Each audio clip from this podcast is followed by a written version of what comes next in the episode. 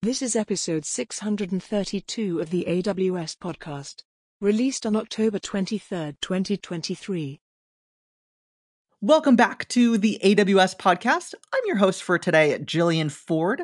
And if you're planning out a migration to AWS or you're currently modernizing your application in AWS and you're not really sure where to either get started or you just want some advice from experts within AWS on this topic?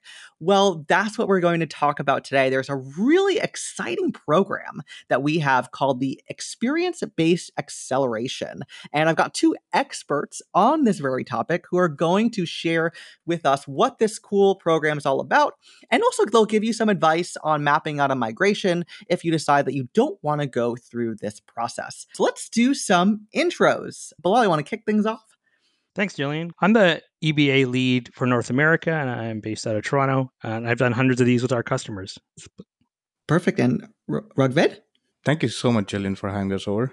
I'm Rughved Gadgil. I'm a senior solutions architect based out of Toronto. I primarily function on the WWCS, which is our worldwide commercial sector. In my day to day, I just work with customers to help them in their cloud journey. I'm so glad to be here, I'll be honest. Awesome. I mean, both of you have such diverse experience on this very topic. And I definitely want to make sure that regardless of where people are at, they're able to get some takeaways. So let's first start out for those who have started to map out a migration, but maybe they'd just love to hear some advice from both of you. So, what are the things that they should really scope out? we obviously wish there was an easy button for migrations and if there was we would uh, hope you pushed it but to be successful in a migration you just really need to think about a couple of things you should understand where you are in the journey and recommend you do some sort of assessment with AWS to just figure out where you're doing well and where you need to improve on. That'll really help you plot your path forward. When you're thinking about getting ready for the migration, you got to make sure that your foundations on AWS are set up for migrations. Do you have an environment where you can migrate your workloads, considering your security, governance, networking, and multi account strategy needs? Have you thought about using services like AWS Control Tower importantly, do you know how to use AWS migration services like AWS Application Migration Service or AWS Database Migration Service? Do you have an idea of the order of workloads that you're going to be thinking about and how you're going to be transforming those, whether it's refactor or rehost? And finally, it's important that you set a few milestones around your migration. Just like when you're setting a, an important date in your calendar, it's important that you don't move it think about how you're going to use those important dates to set deadlines so you can start moving and migrating your waves of applications. If you pick these time slots and bring people together who are needed for the migration and work with a focus, it'd be surprised how much you can actually get done through your migration through these kind of activities. Yeah, there's definitely a lot there that really goes into a planning. All right, so I'm sure there's people who are listening to this and they heard you talking about control tower and database migration service and they were probably like oh my gosh there's so many things that i didn't think about that go into a migration. I need help. And clearly your team can really knowledgeable on this. So for those who want some additional help here what is the experience based acceleration program yeah experience based acceleration or eba is really focused on helping our customers build hands on agile approaches to their journey, including things like migration. When you experience an EBA, we deliver them with you through these multi day customer workshops, and we call them parties, and they are fun. There's a famous quote um, that Andy Jassy says that there's no compression algorithm for experience, and we believe that.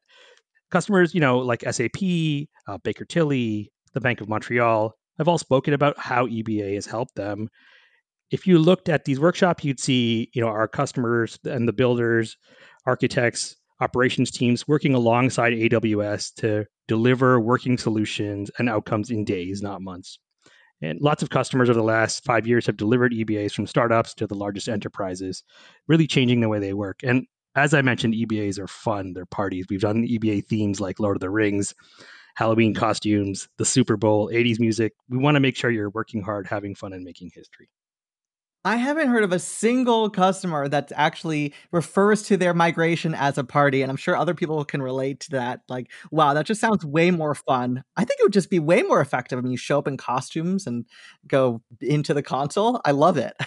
what does it actually mean for a customer's journey into AWS?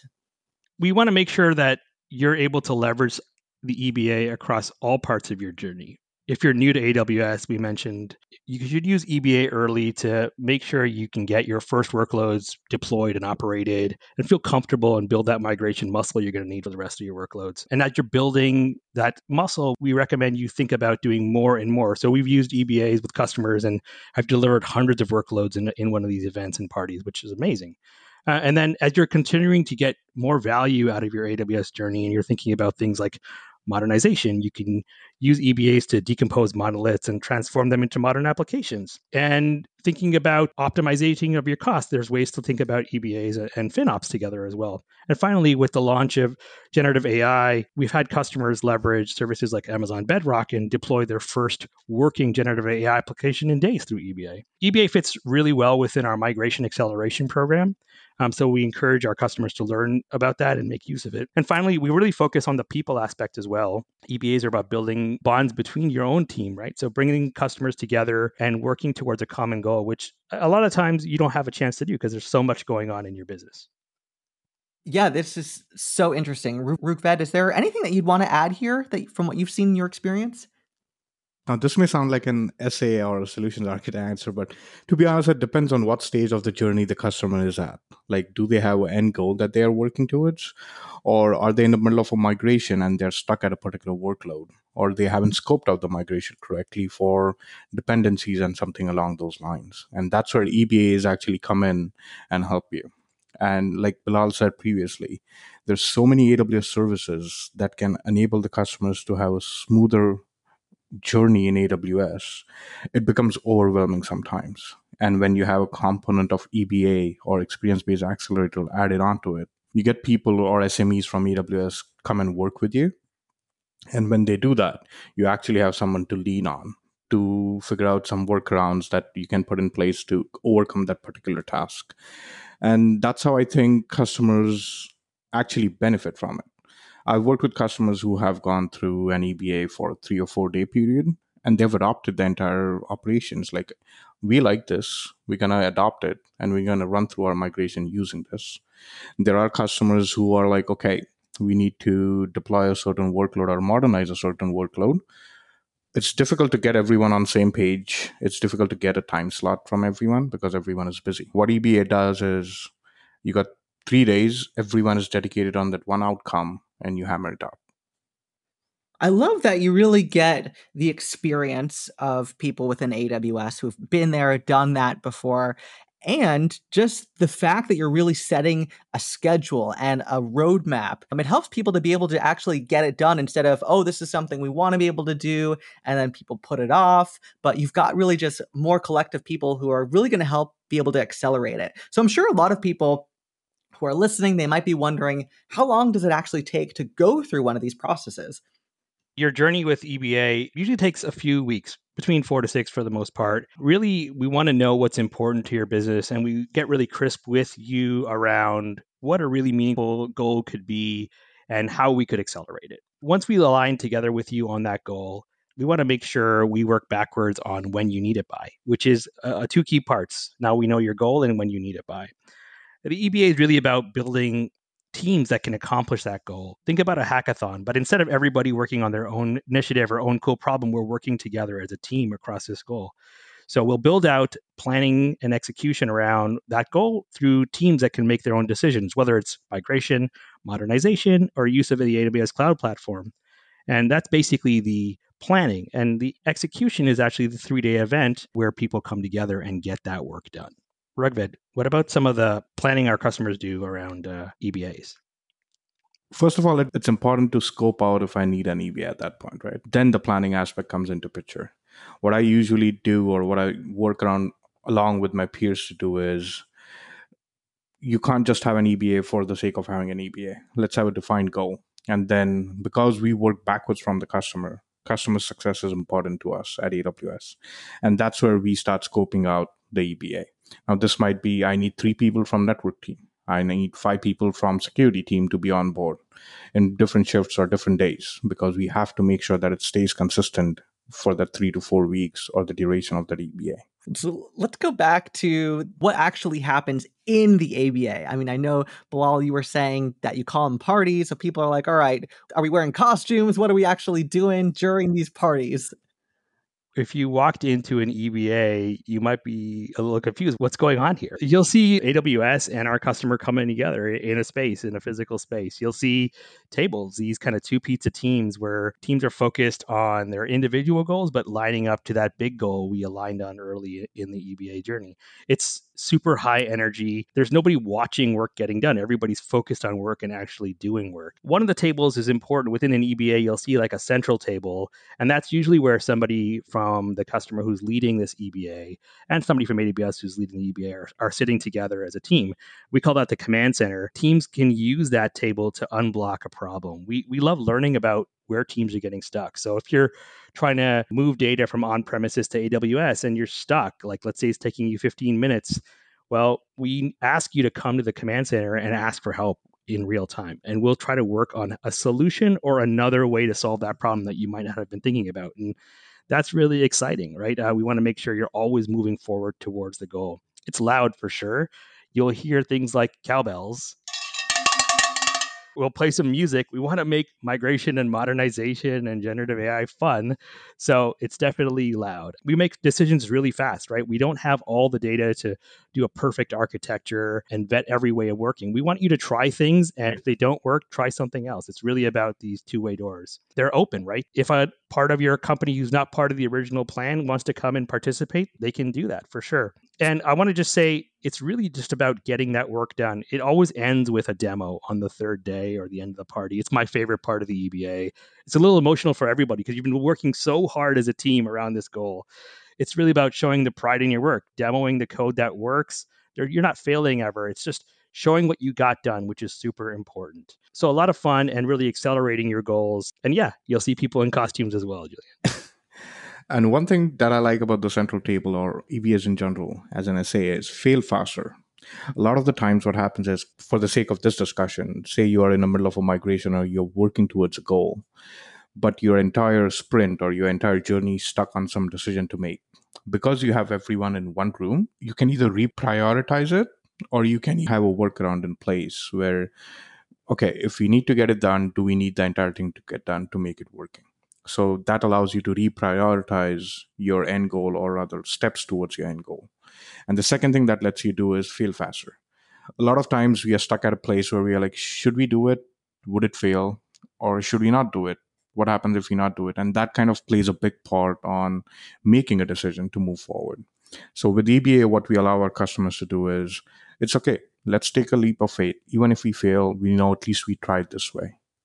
And then we can scope out that particular approach next time we incur the same problem because we know it's not going to work. I love how you all thought about making it fun and really collaborative. It sounds like a really exciting opportunity. So after the they finish the EBA, can you tell them what what actually happens afterwards? Sure. First of all, sleep. I mean, it's it's intense. Uh, you need a little bit of rest, but in a good way, right? AWS will definitely share the outcomes. Um, we'll measure the tasks and objectives we accomplished, and we'll also share what we didn't get to do together, right? I think that's important because it's important for you as a customer to know what didn't work and and those are the things that are probably preventing you from hitting some of those big goals faster and with more velocity. It's important for you to continue to pivot and learn about where you can improve. In terms of EBA we have had customers kind of make EBA part of their ongoing work whether it's migrations or modernizations or other new innovation initiatives. They they really embrace that fun way of working and somebody at the customer says I want to lead EBAs, which is amazing. And then some of our customers are just running them all by themselves, which is fantastic. Uh, we always want to do more with you, and EBAs are a great way to discover what's continually important to your business and helping you uh, be successful with AWS. Right. And I actually have a great example for this. I was part of an EBA where they, it was a modernization EBA. So they wanted to move away from monolith to a microservices architecture. The first thing is what we did is scope it out does your actual architecture need to be a microservice architecture? Would you benefit from it? And once we knew that, okay, you would benefit from it, we scoped out a timeline that, okay, this is going to take maybe X amount of weeks or months. How about we shrink it down to a certain number of days? And then the customer and the account team, we work together to scope out the plan. And we didn't get the entire application from monolith to microservice, but we got a good chunk of it done to lay the groundwork, like Bilal said during the initial conversation, to lay the groundwork of, okay, this is what's working, this is what's not working. So when we hit a roadblock next time, let's not focus on what's not working.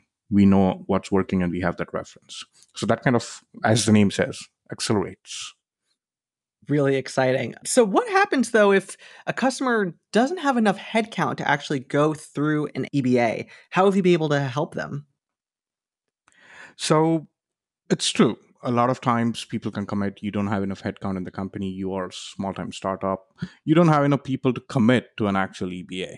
And that's where you talk to either your account team or your solutions architect or a point of contact at AWS. And when you scope out an EBA, I'll let Bilal elaborate on this further, but AWS will get on experts on your team. So, for the sake of this conversation, let's say you're doing a database migration.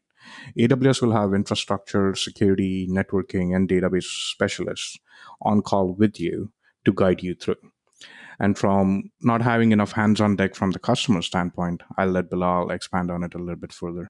Yeah, we've definitely seen some really great results with our AWS partners delivering EBAs for those for our customers as well. So it's a really great way for you to scale up to achieve those goals and still have fun in terms of that journey. But for sure, our partners are an important part of our journey, as is AWS professional services. We always want to come together to help you achieve your goal as a customer obsessed company. Love it. And I got a question for the people who really maybe they're not going to go through an EBA, but they are going through a migration. So, what are the three things that really can help anyone that's planning a migration based off of your experience from going through these EBAs? Well, the first thing I would say is scope out your entire migration.